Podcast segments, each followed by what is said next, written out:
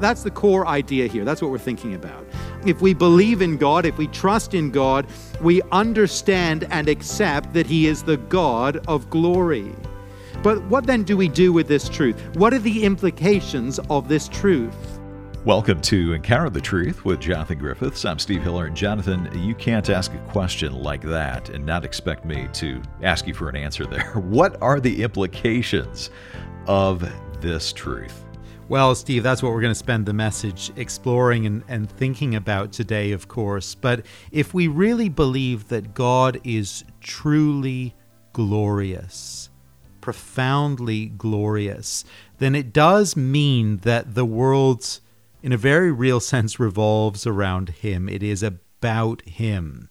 And that's that's rather hard for us to compute because we are so conditioned to believe that the world revolves around us. Yeah. And everything that's happening is is ultimately about me. That's what we all are inclined to think.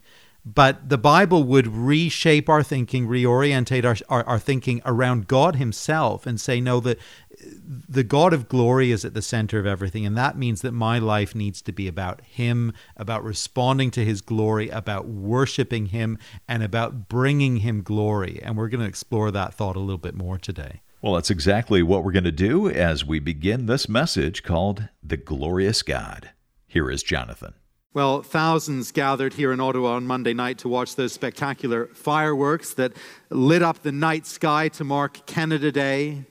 Thousands gathered in Washington on Thursday to see the nation's military power on display in honor of the 4th of July and that great celebration. When we lived in the UK, we were aware of how keen the crowds were to gather and to jostle uh, just to catch a glimpse of a great royal event, whether it be a wedding or a jubilee celebration, to see something majestic and beautiful and historic in its proportions. As human beings, we long to see and experience something great, something beyond the ordinary and the everyday, something of wider significance and greater worth. We are naturally hungry for glory.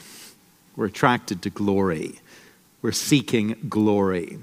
Our theme this morning is the theme of glory, but not of the fading glories of this world's true glory, the glory of God Himself. In last week's sermon, I